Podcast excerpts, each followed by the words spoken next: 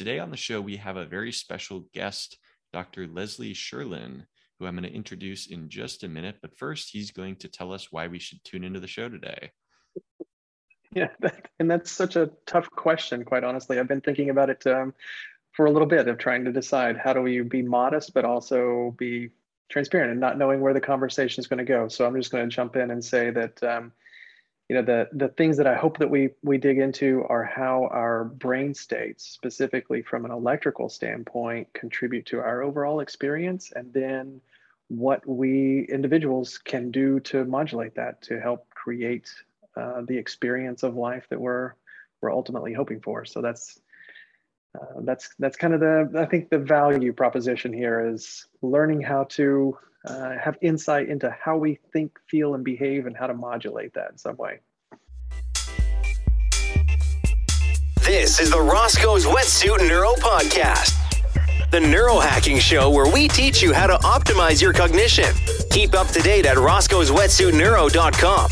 Now here's your host, Toby Passman. All right, welcome everyone to a new episode of the Roscoe's Wetsuit Neuro Podcast. If you guys are a fan of the show, I'd really appreciate it if you could leave us a five-star review on Apple Podcasts. We would really appreciate that. And if you have any comments, questions, or suggestions for guests that you want to see on the show, feel free to shoot me a D M at Roscoe's Wetsuit Neuro on Instagram. You could also email me, roscoes wetsuit podcast at gmail dot com. To give you guys a bit more background, Doctor Sherlin is a licensed associate counselor and sport and performance psychology consultant to dozens of athletes, teams, and individuals. Doctor Sherlin has had an extensive career in providing patient services, academic research and instruction, and entrepreneurial endeavors in mental health care. He is one of the world's leading experts and a leader in the research and use of neuroscience for improving human performance. He's led research partnerships with Red Bull North America's High Performance Center, U S A Track and Field, U S military special operation forces, local and federal law enforcement agencies, Fortune five hundred companies, and professional teams in multiple sports in many countries.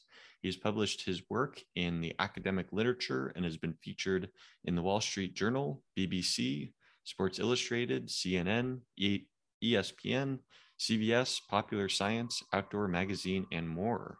So, Doctor Sherlin, I could continue, but uh, welcome to the show.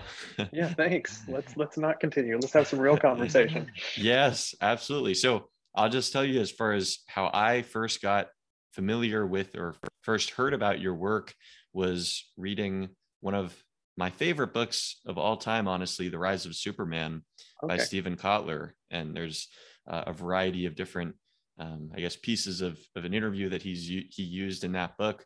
How how did you uh, how did you did he reach out to you to uh, to interview you for that book, or how did that collaboration kind of come about? Yeah, actually, we met um, at an event that uh, Red Bull North America was hosting, and it was called Glimpses. And there was this uh, really great consortium of individuals, and it was really um, an elite group of you know, uh, movers and shakers, so to speak, in the field of performance. And um, and he happened to be at that conference. And then um, I was fortunate enough to be one of the presenters. So I gave it like a little brief. It was almost like in the TED kind of uh, style of, you know, quick, uh, quick talk. So we did that. And then we met afterwards. Uh, somebody made an intro and hit it off. And then we just kind of started developing a relationship of exploring the things he was interested in, particularly as it related to the brain component of performance. And so, yeah, and so then as he started that work, he said, let's, I want to pick your brain a little bit about some of these things. And then we um, had some really good conversations. Interestingly, um, it's actually kind of ironic that one of the most prominent flow states that I've ever experienced while not doing something that's like in a sporting kind of world was actually in that phone call with Stephen. It was really kind of a cool moment of like all of those kind of elements transcending time and getting into really deep, deep kinds of things. It was really fun. Um, so yeah, that's kind of how it played out. Interesting. Interesting. So mm-hmm. just a, a cool connection and produced the, the flow state with one of the guys on right. Experts in Flow States, right? Yeah, exactly. Right on. So, so let's back up a little bit and just kind of tell me, you know, how'd you originally kind of just get into the field of psychology and, and your particular expertise? Like, how did that come about? Yeah, it's um, to me, I started to say it's an interesting story, but it's an interesting story to me because none of it was planned that way. It wasn't that at any point in my history, I said, oh, this is what I want to do when I grow up. Uh, in fact, um, I had originally began college, and I'll kind of skip the, all the stuff that contributed before that. But as I was in college, I was studying music, and there was a thing that was interesting to me where I was really good, but I wasn't the absolute best. And I would work really hard and see some of my peers not work as hard, but they would excel beyond what I was doing. So there was always this um, kind of feeling of like, man, I have to work harder to get to the same place as somebody who's more, and at the time I attributed to they were just more talented. Um, they were better for whatever reason. And, um, and it almost doesn't matter why they were better, but there was this difference, this thing that happens. Like if we look the same, you know, have similar backgrounds, uh, cultural implications, access, resources, et cetera, we should be pretty comparable, but that wasn't the case. And so I, I moved away from music um, for a variety of reasons, and then started on this different search of various majors. And then finally, somewhere around my eighth year of being an undergraduate, my advisor said, hey, look, you don't have to go away. We just call it graduate school. So pick something. Um, and I, I would, I'd been interested in psychology from a lot of different angles, but um, said, well, let's, let's give that a go. Let's try that. And just by coincidence, I was, um, I happened to grow up in Tennessee, and I had been given a, a music scholarship to go to the University of Tennessee. So that's where I stayed. And then in my senior, my senior year, my actual senior year, the, um, I had a choice of senior capstone class. It was either Idiot Savants or Biological Basis of Behavior. When I was really young, I thought about being a physician. And so I thought, oh, let's do that Biological Basis of Behavior. And then uh, the professor was Joel Lubar, who was actually a guest on one of your previous uh, shows. Yes. So that's just, you know, serendipity of landing in that class with him as the professor was uh, really a catalyst that, that was one of those, you know, forks in the road, so to speak, that changed the trajectory of what my life turned out to be. So I stuck around there, um, stayed and worked in Doctor Lubar's laboratory for several years, while pursuing degrees in clinical psych. And then, um, yeah, so it was just kind of a, a real serendipitous moment. And then that that has followed me, like that notion of going with what life gives to you rather than banging on the door that you want to get inside of, but instead going, well, I'm having a hard time opening this door. And you look slightly to your left and there's another door that's wide open. It's like, well, let me just walk through that one and see what happens. That really is the story of of my career path. It was that, and then um, that being a, a student of uh, Doctor Lubar's really opened a lot of opportunities. There was some immediate uh, credibility that was established, and, and it was a good program. He's a great uh, professor, and that the program was good. So then um, as I moved out into the world, was working in uh, a private practice for another individual, working in electrophysiology, neurofeedback, quantitative E E G, both in research as well as clinical practice. That um, then opened some other opportunities, and was out doing my own thing, predominantly doing research and analysis for other professionals, and um, happened to be, again, come in contact with a group of individuals who are in the entrepreneurial space, and they wanted some domain expertise in that. Then that opened a, a door that then introduced me to some, uh, some really great people at Red Bull, um, who then have people who were collaborating with Red Bull, um, and then most notable of those, another um, became good friend, and then an influencer, Michael Gervais, who is one of the preeminent sports psychologists in um, in the in the world, really, um, but especially uh, has a big hold here in the U S. And so that then opened up the sports psych world. So then combining all these things, and then from there, it's just like a, a whole domino effect of, you know, knowing people, meeting people, and that opening new doors. So that's kind of how that. It's a really um, fun to think about, because none of that could have been planned that way. And if I had been on this really rigid planned path, I'm not sure any of it would have happened. Right, right. I talk to people a lot about that, that same thing right there. Um, mm-hmm.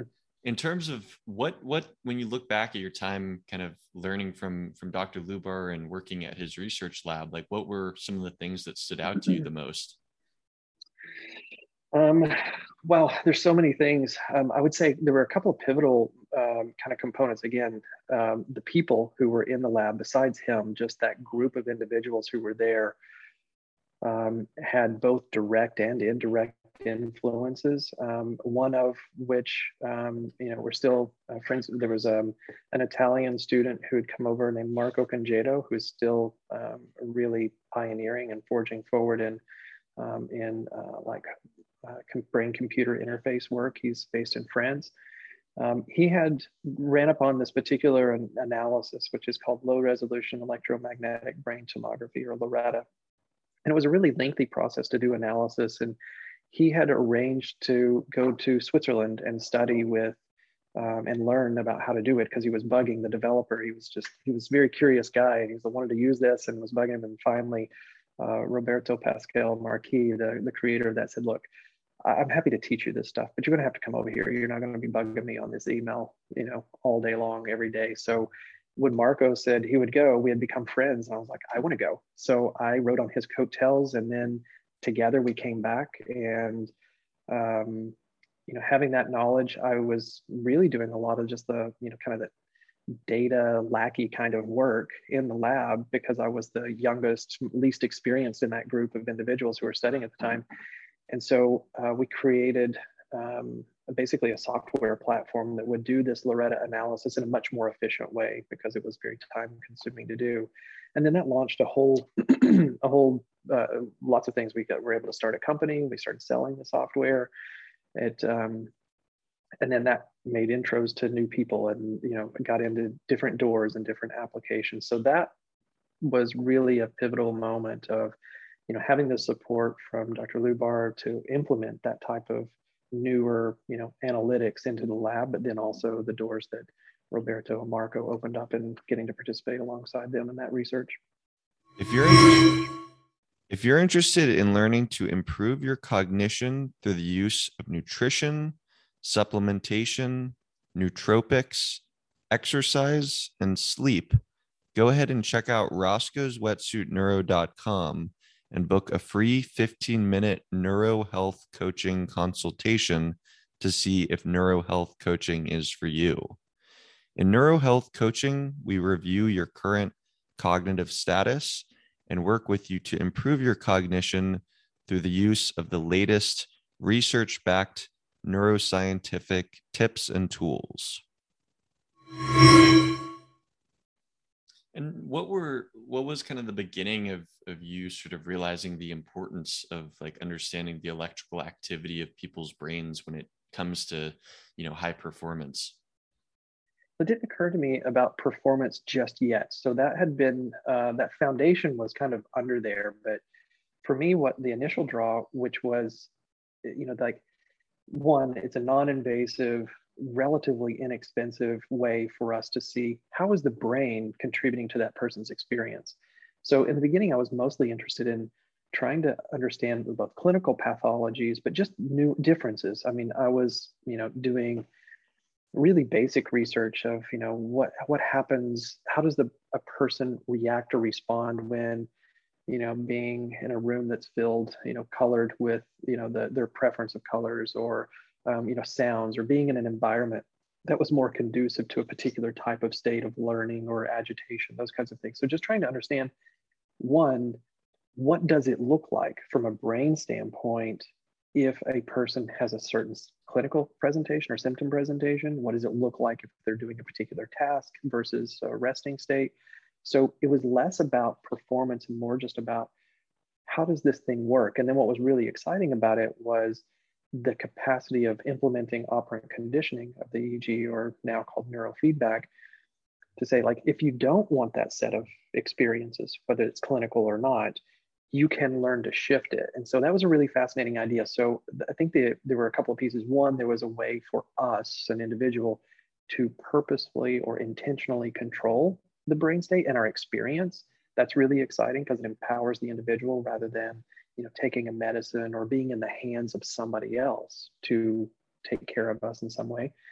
Um, so that was exciting. And then, you know, obviously the cost effectiveness of an E E G is, you know, and non-invasive nature. It's it's one of the few tools in neuroimaging that, you know, you can, you know, a, a researcher or even a student researcher can do on a budget.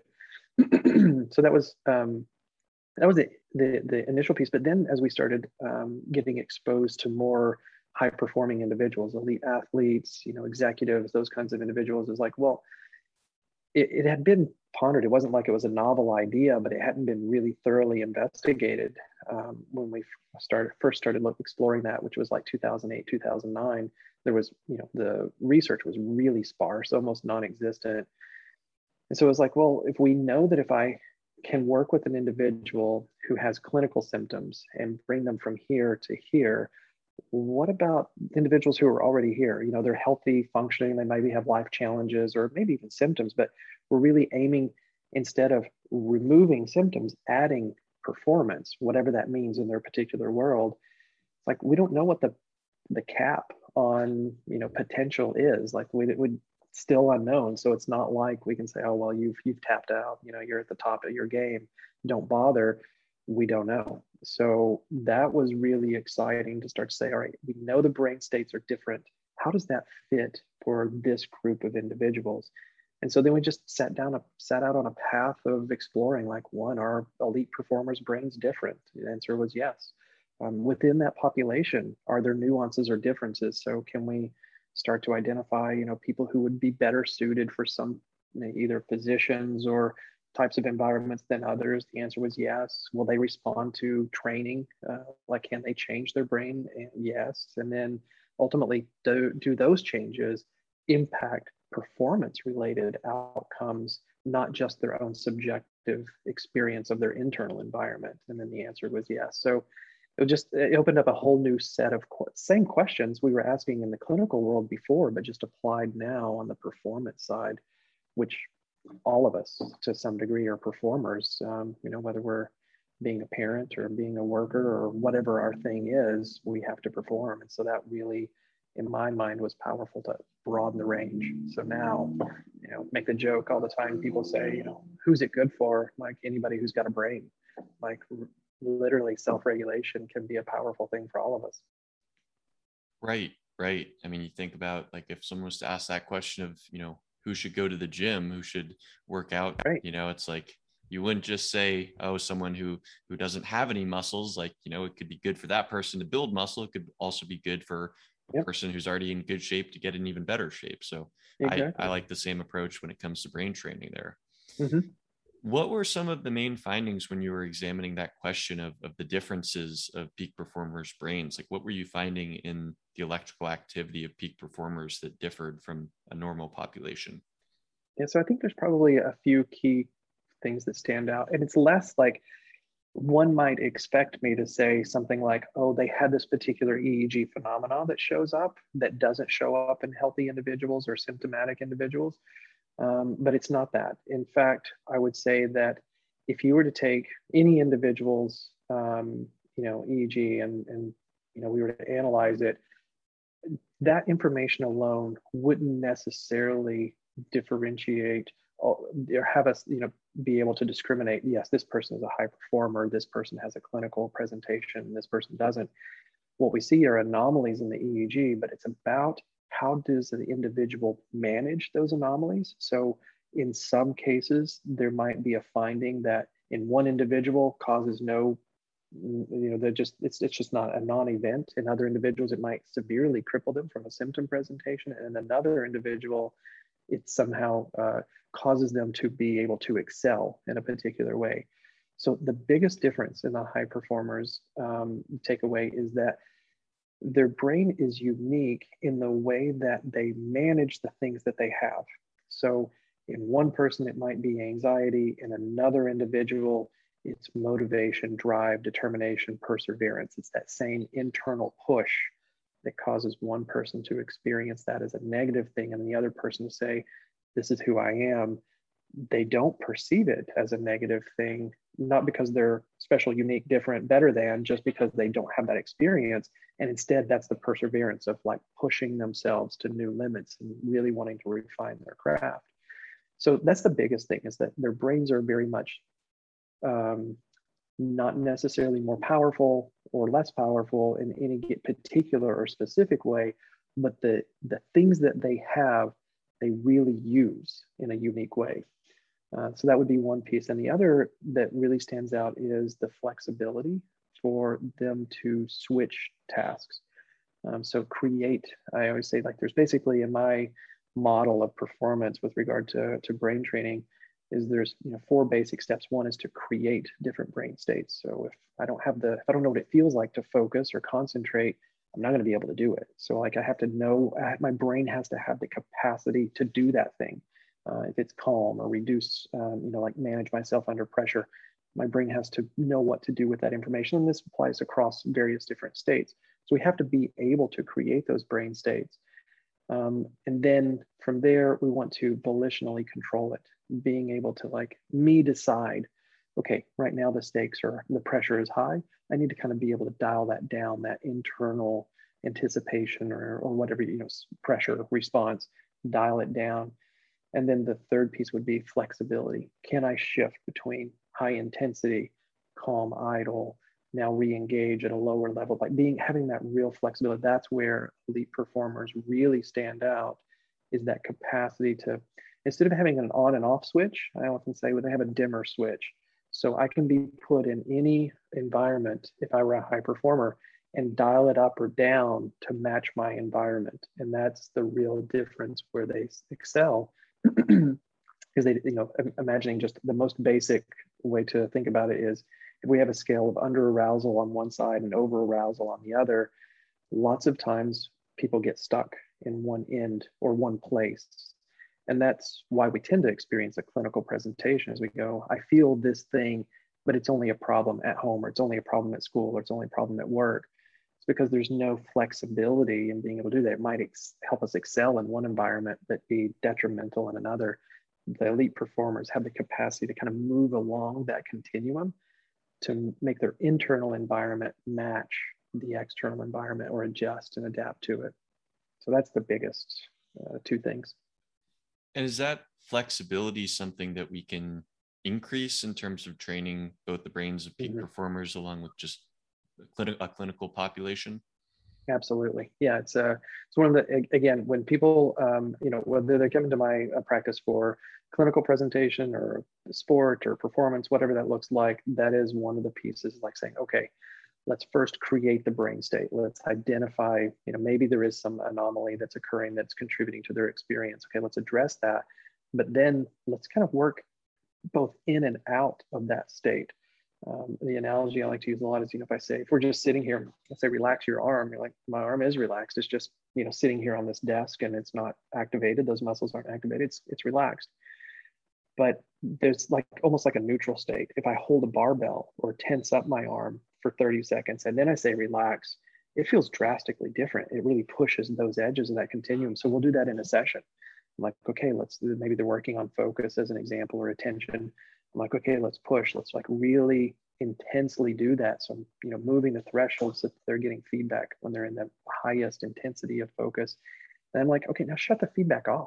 I want you to completely not do that, to shift back to this micro state of recovery, calm, letting all the thought processes go. Because if you think about sport, performance, being a student taking a math test, you know, in this moment of in between questions, you know, wherever we are, we need those, I need to engage, I need to back off, recover, rest, recompose, you know, flush all the stuff that was going on before, and then re-enter.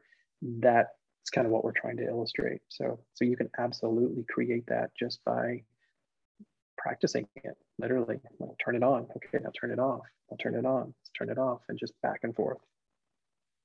And when it comes to like training the brains of peak performers, what's your approach in terms of working to make sure that you're not kind of minimizing, you know, the the aspects of their brain function that may be contributing to their, you know, unique abilities or gifts, mm-hmm. you know, and instead enhancing those? Yeah, it's a great question. And that's of the questions that athletes usually ask. It's usually the first one is, you know, is this, does it work? Is it effective? And if you say yes, and even if you said maybe, lots of individuals who are high performers are willing to give it a try just to see what happens. But that's the, the second most common question is, will this somehow take away my talent or my gift or whatever makes me, has gotten me to this point? And so it's a really critical piece because we're not actually wanting, whatever their brain is currently doing, we're good with it. We, we just accept that that is an okay place to be. And what we want to do is create states that are different, that are alternates to that particular state that they're generally showing up with, like in that trait characteristic. So we're saying, that's great, let's do that. I'm not trying to change or remove or make more or less of anything while you're in that resting state. I'm ask, actually wanting you to perhaps even push that farther, meaning make it more uh, intense, but then let's also contrast it against other states. And so this is where it really differs from a clinical presentation uh, or a goal for a clinical client, is that now we're not saying, you know, how does this, this finding correlate with a symptom? And now let's remediate it or make it go away. We're saying, how does this pattern show up in, uh, in the way of enhancing performance? Let's keep it, let's make it bigger, even if it's deviant. So like the idea of, of normal and deviant and all those kinds of things in this world kind of goes out the window. Like, it's relevant to have that question and go, how do they compare to, you know, healthy individuals or a reference population? That's a reasonable question to ask, but it shouldn't be what dictates the intervention. We're in a clinical population that that has more relevance. Right, right. I'm not sure if you're referring to like Z-score training specifically, but I mean that, you know, when I think of like, oftentimes what we're doing with kind of clinical neurofeedback is like training to the, the Z-score, kind of a normative database, kind of getting abnormal individuals mm-hmm. back into, into the normal range. Whereas obviously with peak performance, they already are abnormal in a sense, but in, in a, in a mm-hmm. good way, right? Right, potentially, that's exactly it. So yeah, whether that's um, from the decision-making of, you know, making that comparison to a reference population, just saying, okay, you have too much or too little of something, or if it literally means, uh, you know, train from the neurofeedback standpoint uh, of, you know, the feedback being based off of getting it closer to a zero standard deviation value. So it doesn't matter what the metric is that you're actually training. It's the mentality of going in, of saying, how do I decide what to train? We're not just addressing the deviant patterns. In fact, we're saying that deviant pattern might be a contribution to some ill experience that the person's having. So if they're over-aroused and they've got too much fast frequency activity, and then they're, you know, always experiencing this over-arousal, I mean, that make, you might address that, and it is deviant, but just because it's deviant doesn't mean it's a problem. Yeah. And is it going, do you think that like having like, say, a peak performance database is, is re- a realistic thing? Like in the sense of like, if we could put together sort of a, a, a peak performance database to train individuals to kind of the, the brain states of peak performers, mm-hmm. or is there too much variation in kind of the brain states of peak performers where that isn't possible?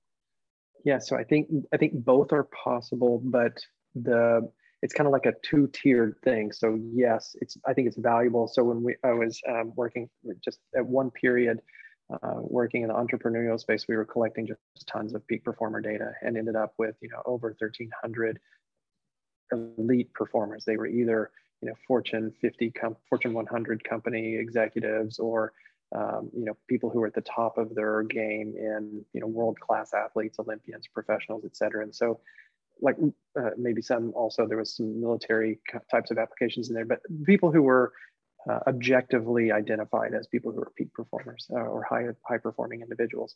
And so as a collective group, there was value in being able to take another individual and compare them to that group and say, here's how you compare to other elite performers.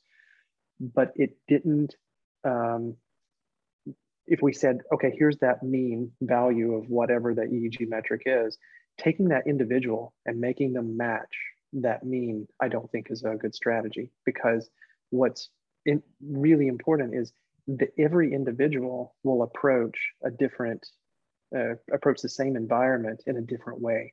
And so what's, what helps you succeed in a high pressure setting under, you know, like at the highest level may not be the exact same way that I should approach it. And making my brain electrically match what you or the collective looks like doesn't make a lot of sense either. Again, we're we're training to that regression towards the mean, and then what? Then we just have a group of similar functioning individuals who are all performing at some, you know, in some way. So Um, so I think there is value in understanding what is a range, how do that, how does that group um, look uh, compared to an individual? But then ultimately, I think that's kind of where it stops. It's an it's a good data point, but again, not the thing that would dictate what would be good for any given individual.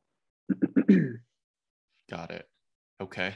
And now in terms of like, you know, when I introduced you, I, I talked about the, you know, that you've been, you know, you've, that you've led research partnerships with Red Bull North America's High mm-hmm. Performance Center, U S A Track and mm-hmm. Field, U S military. You know, out of all of the, when you think about all of the research collaborations that that you've been a part of, are there any specific ones that really stand out to you in your stand out to you in your mind? Um, they all have some uniqueness to them. Um, the military types of things were um, a little bit more basic science of like exploratory. Can we um, identify certain characteristics that might, um, I you know, cause us to find an individual to be particularly talented in a particular way, or identify early markers of Um, you know, needing an intervention or being particularly good for a particular thing. So it was just really exploratory. It was valuable. It's good information. Um, and then with the, all of the athlete populations, you know, they all had something. I think the collaboration with Red Bull is probably the one that um, was most influential because there were such a wide variety of individuals. I mean, you had people doing all sorts of a variety of action sport kinds of things, extreme, um, you know, stunts, events, um, down to even some team play. So I think from a, just from a broad spectrum of awareness, that was a really, and they also had a really diverse group of individuals who were all collaborating at the same time. So we'd have sports psychology, neuro, um, you know, nutrition, biomechanics, like the whole gamut of individuals. So that was really interesting to be able to see, how does this fit within the context of a broader sports science program or a high performance program, which is now kind of the trending phraseology for that, that type of thing. So I think that would probably stand that, that collaboration. And it was also the longest collaboration. It wasn't just like, we're going to go do this project and get this data. We're going to like really just offer it to athletes, both data collection, let's answer some specific questions, but let's also offer this as a service to our athletes that were um, being sponsored as, you know, just a, an awareness, like educational opportunity of seeing how their brain works, but also if they wanted to do training, then they could engage in that. So um, I think, yeah, that, that would probably be the one. There's not a specific finding that stands out from that group outside of how diverse. I think that's probably the takeaway message is, and that helped me answer the question you just asked before this one of, do we want like an, uh, an elite performing, you know, stereotypical kind of idea that we want to train to, and that group clearly demonstrated and taught us the lesson that no, that's that's not the way it would work. You could pluck any of those guys um, from any of their given, you know, crafts, give them the, the the physical skills and body or whatever it takes to be successful, but their brains would then succeed in a different way than the person that we had, you know, kind of dropped them in. So it, you just can't make two of the same people uh, work in the same way. So. And then, so you were talking about as far as the interventions, you you guys were doing neurofeedback with those Red Bull individuals? Mm-hmm. Mm-hmm. Yeah, so that was one of the options. They did. They had access to so many different things, but that was one, um, one of the offerings that they had. Some athletes really engaged to a high degree. Some, um, you know, in the high-performing population, and this is true in the business world as well, in the performing arts as much as it is in sports, but it's more clearly um, seen in the sport world. Is there's so many opportunities for things that are both technology and traditional training methods. Like there's always something to be doing. And so they have to be really careful about what's going to be the maximum return on my investment from a time standpoint. Um, and so that was some individuals, you know, had the opportunity or they felt like this was the modality that offered them the most opportunity for improvement. And so they really engaged to a high degree, and other individuals Um, engaged to a lesser degree, depending on what else they had going on in their world. And in terms of like, you know, answering that question now, as far as like the different kind of neuromodulation or biofeedback technologies that that do offer kind of the most return on on someone's investment of, of time and money, other mm-hmm. resources, like what what sort of things stand out to you besides just neurofeedback? uh, in the physiological world, like biofeedback types of things?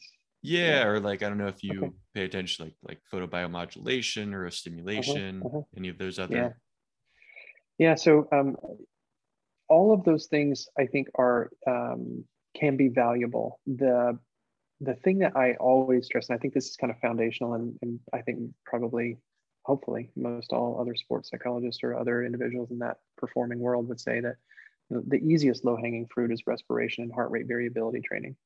These are um, things that anybody can do. They, you don't have to do them for a very long time. I mean, doing three to five minutes, let's call it twice a day, can be profoundly impactful. Um, the equipment is, you know, a hundred-ish dollars, give or take, uh, depending on how fancy or elaborate you want the, the equipment to be. Uh, can be, can travel with it. You can do all sorts of things. So that I think is really low-hanging fruit because it's so low on the investment side. And time and money. Um, the other things that the stimulation techniques then become appealing because most of the investment is on the um, buying the device side of the house, where you can be, you know, answering emails or, you know, studying playbooks or doing other, watching T V, even like having downtime while doing a neurostimulation type of a, a procedure. And so that's pretty low hanging fruit also on the time investment, which is the most valuable commodity in those populations. So I think that has some real value. The challenge with um, with the stimulation technologies is that they do are, they are effective, they do provide benefit, but there is some degree of ongoing, um, I'll call it maintenance for lack of a better expression, but there's ongoing use in order to keep the benefits at the highest level. And, that, and there's some situations where that that definitely matters. So if I'm going through a particular challenge and I use a stimulation technique and to help me figure it out, I may not need as much as if I have an ongoing or chronic kind of a situation. So there's there's nuances in there, but generally speaking, it is a recurring process. But again, the investment on the time is lower just because I can do other things at the same time. Um, the most powerful, obviously, are the operant conditioning types of things, the biofeedback and neurofeedback. Um, even photobiomodulation, those are, that's also fits in that same category of there is a, a learned response that's happening along with a stimulation response in some of the some of the devices. So I, I would say generally easiest low-hanging fruit are the very simple biofeedback, respiration, heart rate variability. Then the stimulation techniques have um, you know, some value with more investment. And then the, the biggest investment is the one that has the biggest return, which is the operant conditioning uh, modalities. And you found that like the, the results from, say, doing neurofeedback, biofeedback, you found to be like more kind of enduring or long lasting than, say, the neurostimulation? Right, exactly. So um, yeah, if, if you get to a certain threshold, so like for me, I say, you know, if, if somebody wants to invest five sessions um, of time together, it can be good for educational purposes of them saying, oh, I thought that's what focus felt like, but I can see now how my brain is contributing to that experience, or even doing an evaluation in a single, um, a single meeting can be really um, profoundly impactful in understanding how that person's brain contributes to their experience. So it takes a lot of the, I'm crazy, or I, um, you know, the, all the, the squishy part of, of psychology, it, it eliminates that for a lot of people. And they go, oh, well, that's just how my brain works. So let me figure out other strategies to, to do that thing without, you know, to, to fit my brain. So even from just a educational standpoint, that's great. But if they want to do the training and the training to make a significant change, then for me in, in neuro specifically, it's like, let's get to twenty sessions. Those first, um, you know, handful of sessions are just about observation. You're figuring it out. The next handful of sessions are really learning and gaining some control. And then when we get to like around session twelve-ish, individuals generally say, you know, I feel like I'm controlling the feedback, like I can identify. They may not be able to have the, the right words or be really articulate about it, but they definitely feel in control of manipulating the system and are starting to see benefits in concrete external ways. Uh, but then we need to like reinforce that. I mean, it's the same as, you know, we're learning a language or an instrument or anything else. Like, once you learn to play a song on your guitar, if you put it away and you don't practice it enough, then it, it fades. And so like all other things that we learn, there is kind of a minimum. Mine, and for me, that number is around twenty-ish uh, sessions of, of the training. And then we see some long lasting effects. And in terms of like your your approach to training, like, you know, I've I've interviewed uh, lots, plenty of, of neurofeedback experts on the podcast, and you know, everyone has kind of a different approach. There's so many different mm-hmm. systems, methods of, of training sure. out there. And I feel like a lot of kind of division, you know, within the field of, of one, one group saying sure. this training is the right thing to do, another group kind of sure. refuting that. What, what is your approach when it comes to neurofeedback training? Um, so I think that all of those approaches have value. It's about knowing when that approach has the most value for the particular client. And so um, just like if we were to use, you know, other mental health types of things, you wouldn't say that, you know, um, any given theory or modality, let's use cognitive behavior therapy as an example. That's a very popular one. Lots of people know that's, it may be the right answer for some individual's presentation. It's going to be not the best choice for somebody else. It doesn't mean it's ineffective. It just means it's not the best choice for this situation. So I think having an awareness of what are all the range of options, uh, and then let me apply the, the metric which best correlates with the presentation or the goal that I'm trying to achieve in the client. So that, that would be the first piece. So I think a lot of the division is um, superficial or even artificial. It's, you know, like it's, it's, it's what I know and it works, and therefore that's the one that I believe in, and the others maybe not. So Um, so I think that's that's a trap that we we fall into that we shouldn't. But then um, in my personal philosophy is that the most simple feedback, the most simple way that the individual can learn is going to be, one, the fastest way to learn, but also the longest lasting. And what I mean specifically is, um, you know, the technology now, uh, and meaning software and analytics, and you can do all sorts of things. You know, I could I could make a, a really complicated algorithm asking thirty to thirty-two different electrodes attached to my scalp to get reinforced when they do, you know, a, a, an infinite number of possibilities of different things. The challenge with that, the brain will learn. So, I mean, not that anybody would make a, one that complicated, but let's just say even they were using, you know, lots of electrode sites and asking different sites to do different things um, in the E E G metrics. The brain would learn what to do, and it can be effective, but the client doesn't have the same level of insight as to what they did to get there as they do when they have used a more simple approach, from my experience anyway. And that's particularly in performance applications. So really important for me uh, and the clients that I work with is that they don't just show up and we do something, they participate, and then they feel better or they perform better. Like that's that's great. I mean, that there's it's hard to argue with that being an outcome. But better is that they come in, they know what they did in order to create that success. So now when they're, you know, in the bottom of the ninth of a World Series or the fourth quarter and inches uh, to go, they can tap into it.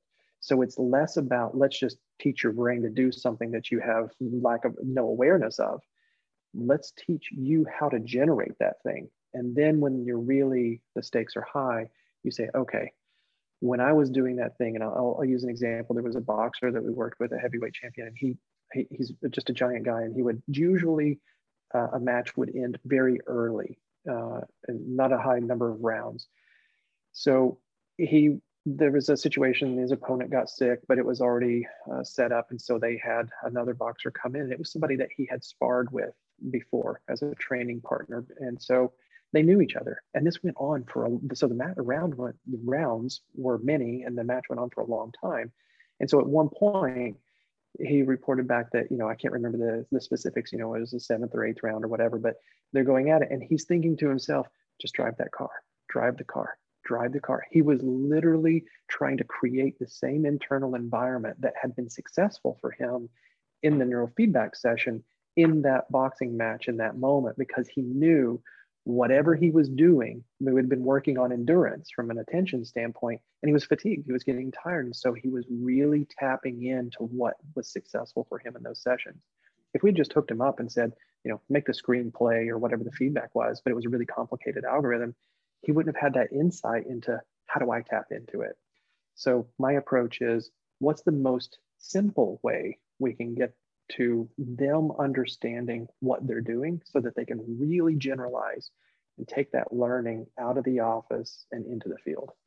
Right. I was I was just going to say that exact same thing, be, being able to transfer what they're learning kind of mm-hmm. while doing neurofeedback and then actually apply that into the kind of real world applications. Exactly.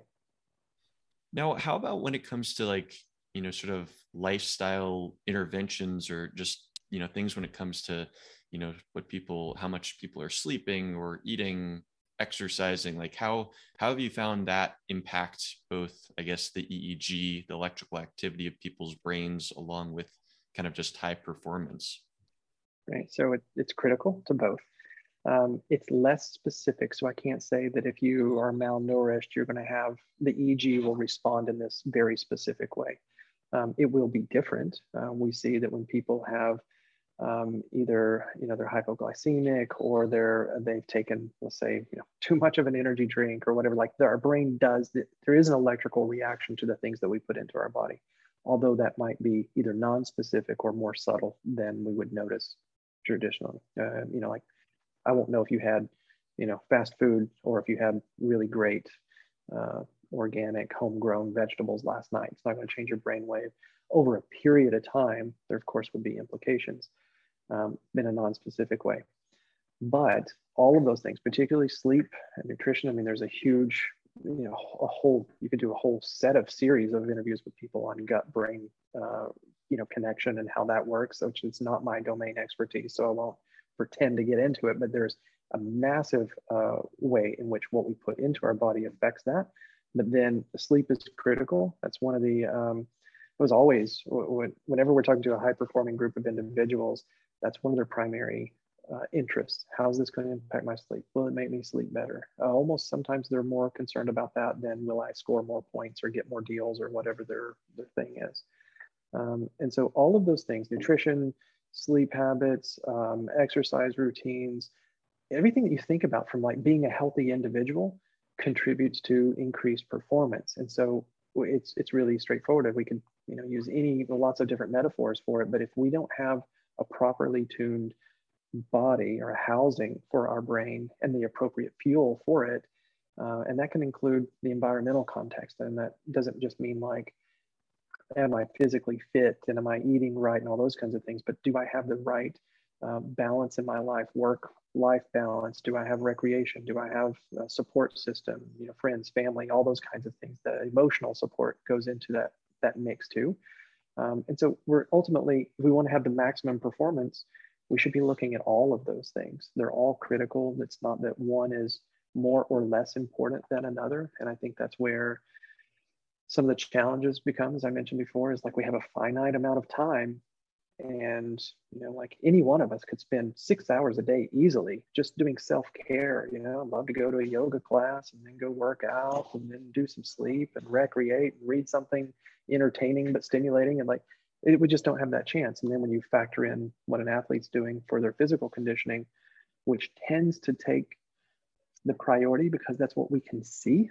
And that's a disadvantage for some folks, is like, we need to, we need to look at all of those things to answer your question. They're all critical, um, but there's not a magic recipe. And even that recipe will vary both the ingredients and how much for each individual. So you really have to work with a collaborative team to say what fits for this person and the goals that they have. Got it.